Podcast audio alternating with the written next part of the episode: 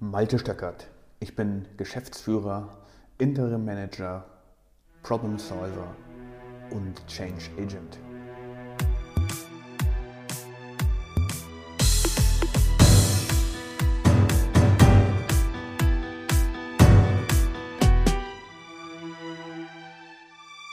Herzlich willkommen zu dieser Episode. Heute wieder mit meinem Geschäftspartner Rolf Eibmann. Moin Rolf.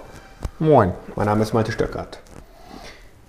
Ich schaue auf eine Folie, die da heißt, warum scheitern Projekte? Und es kommt von der Akademie für Führungskräfte, ist ein bisschen älter, aber ich bin davon überzeugt, dass diese Erhebung nach wie vor ähm, richtig ist. Hier wurden Projektleiter und Führungskräfte befragt, warum Projekte scheitern und es waren mehrfach Antworten möglich und ich lese mal die Top 10 vor.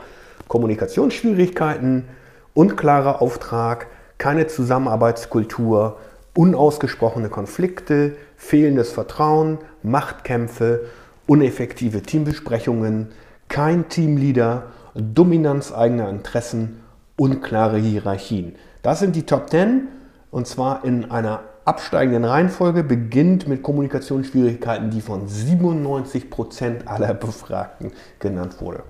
Was fällt uns auf? Ja, dass zwei Dinge nicht genannt sind in diesen Top 10. Ähm, das eine ist zu wenig Zeit. Erstaunlich. Ja, weil man es ja immer sehr, sehr oft hört. Wenn man es aber hinterfragt, stellt man fest, dass eigentlich zu wenig Zeit bedeutet, dass man zu viel Zeit zu erklären der anderen Punkte, die du eben vorgelesen hast, ver verbraucht und benötigt. Und was da nicht genannt ist, ist, dass ein Projekt technisch nicht funktioniert, nicht möglich wäre. Krass. Also, um das äh, zu vervollständigen, zu wenig Zeit wird ebenfalls genannt an Position 12 in dieser Liste, aber bei unter 50 Prozent. Also, das heißt, die meisten Leute sagen demnach, äh, Projekte scheitern nicht wegen zu wenig Zeit oder sagen wir, ja, es ist etwa die Hälfte nur der Leute. Viel wichtiger scheinen die anderen Dinge zu sein. Kommen wir mal zu den technischen Unmöglichkeiten, die hier äh, ebenfalls nicht genannt sind. Das finde ich ebenfalls sehr erstaunlich, weil ich kriege meistens die Antwort, wenn ich frage, könnten wir an der Maschine XY oder an dem Roboter AB was ändern? Nein, das geht technisch nicht. Wenn man aber nachfragt und sagt, hey, wieso nicht? Wenn man sich ein bisschen überlegt, könnte man das vielleicht anders lösen und so weiter, dann heißt es, ja, könnte man schon, ist aber sehr aufwendig. Das ist ja schon mal was ganz anderes. Und dieses jetzt erscheint hier überhaupt gar nicht drauf. Das heißt, technische Unmöglichkeit wird gar nicht genannt technische Möglichkeit, wenn man irgendwo hingeht, wie du es beschrieben hast, ist ja erst einmal ein Abwehrmechanismus. Nicht? Ja. Man möchte etwas von den Leuten und die wissen, das ist ein Mehraufwand für sie, also sagen sie die erst einmal, es geht nicht. Die Ursache dafür ist ja relativ klar. Sie haben Angst vor Mehrarbeit, sie fühlen sich nicht abgeholt und haben den Eindruck, wenn es nachher nicht funktioniert, kriegen sie einen auf den Deckel, beziehungsweise sie wüssten gar nicht, wann sie das machen sollen. Das ist krass. Also, das ist deswegen krass, finde ich, weil zu dem Zeitpunkt, wo das Projekt jetzt sozusagen läuft, bekommt man diese Antworten. Wenn man aber dann darauf guckt, warum die Projekte gescheitert sind, sind das ganz andere Gründe. Ich finde das deswegen äh, ja fast schon philosophisch interessant, weil du hast es ja gerade beschrieben, diese Abwehrmechanismen meistens daraus kommen, dass sich, dass keiner nachher den schwarzen Peter dafür haben will, dass es gescheitert ist. Ja, du hast es ja im Prinzip eben schon vorgelesen. Nicht? Unausgesprochene Konflikte, fehlendes Vertrauen, kein Leadership, ähm, keine Zusammenarbeitskultur. Das ist der Grund, warum du erst einmal hörst, geht nicht. Wir wiederholen uns ja hier so ein bisschen in diesen Podcast-Episoden. Und wir haben ja schon mal darüber geredet, dass der Projektleiter ein starker Kommunikator sein muss oder der Manager, wie jede andere Leitung, wie jede andere Leitungsfunktion auch, diese Fähigkeiten haben muss, durch Fragen Leute dahin zu dirigieren, Lösungen zu finden. Also von daher ähm, wundert es ja nicht, dass das von uns kommt, dass wir sagen, hey, hier muss besser kommuniziert werden. Ähm, natürlich gibt es technische Unmöglichkeiten, die einfach nicht gehen, weil sie halt äh, physikalisch nicht äh, funktionieren. Aber in den allermeisten Fällen, wie wir jetzt gerade gesehen haben, sind doch viel an, sind andere Dinge offensichtlich viel hemmender.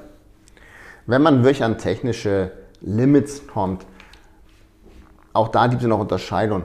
Kann diese Maschine das nicht oder geht es eben technisch wirklich nicht? Auch das ist ja nochmal ein anderer Punkt. Ähm, aber das zu erfahren, das rauszuarbeiten, ist eben das Spannende. Wir hatten uns mal darüber unterhalten, ähm,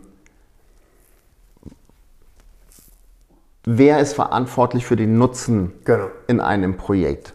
So, und wenn das halt sich nicht klar kommuniziert ist, was soll denn der Nutzen überhaupt sein, den jemand verantwortet, dann ist auch schon klar, dass hier an zweiter Stelle unklarer Auftrag genannt wird. Ja? Wenn ich aber den Auftrag nicht klar habe, dann ist es auch schwierig, eine Zusammenarbeitskultur aufzubauen. Ähm, wenn keiner den Nutzen eines Projektes an sich ziehen möchte und gewährleisten möchte, ähm, dann hast du natürlich auch wieder diese unausgesprochenen Konflikte.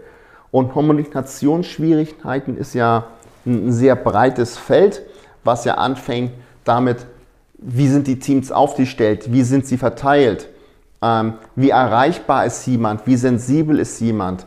Und andere Punkte, die drinstehen, Machtkämpfe, ähm, kein Teamleader, sind ja eigentlich auch alles Kommunikationsthemen. Korrekt.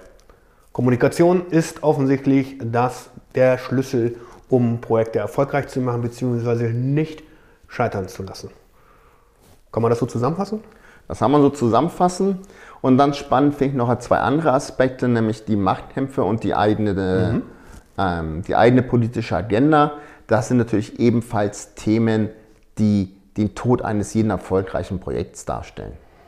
Das ist deswegen sehr interessant, weil man ja davon ausgehen müsste, dass eine vernünftige Organisation Ziele bekommt und Projekte launcht, die im Interesse aller sind.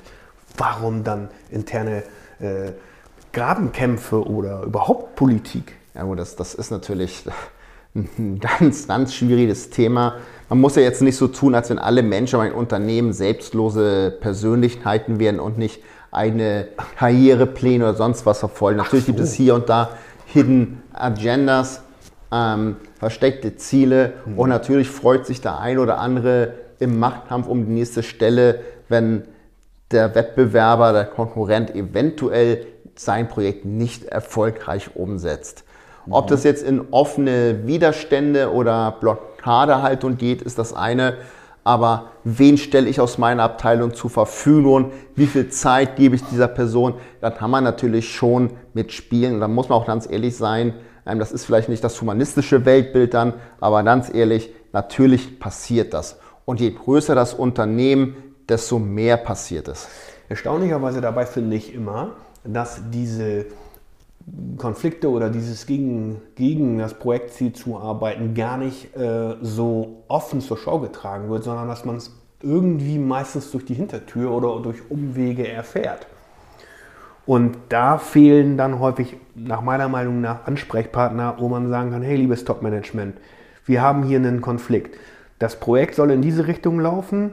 Der entsprechende Abteilungsleiter versucht das aber zu boykottieren, beziehungsweise wir haben den Eindruck, dass er uns nicht die Unterstützung gibt, die dieses Projekt eigentlich verdienen würde. Und dann müsste Top-Management sagen, okay, wir entscheiden uns für das eine oder für das andere. Letzten Endes spielt es ja keine Rolle.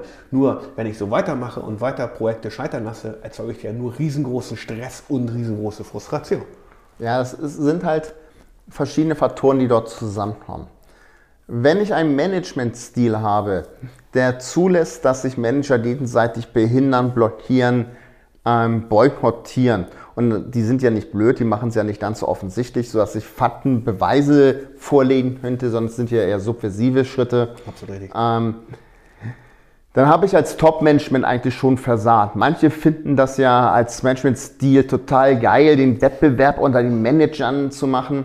Aber am Ende heißt es natürlich einfach, ich verbrenne Geld, ich verbrenne massiv Geld. Und wenn man jetzt mal ganz ehrlich ist, auf Kosten der einfachen Arbeitnehmer, deren ja. Jobs nachher gefährdet sind, ähm, wo vielleicht Stellen abgebaut werden müssen und, und, und, und, und, weil da oben Star-Allüren vorherrschen. Oh, Egoismen, ne? Ja. Also nur an den eigenen Status, an das eigene Weiterkommen zu denken. Genau, Stelle, mein Haus, mein Auto, mein Boot. Anstelle äh, diese Dinge zurückstellen zu können gegenüber einem größeren Ziel, nämlich sagen wir jetzt einfach mal, na, erfolgreicher Launch eines Pro Produktes oder so, eines Neuproduktes, ja, oder eine neue Fertigungslinie zu etablieren oder was auch immer das sei. Ja. So ist das. Alles klar. Heute mal zum Thema Politik. Herzlichen Dank, Rolf, und herzlichen Dank auch fürs Zuhören.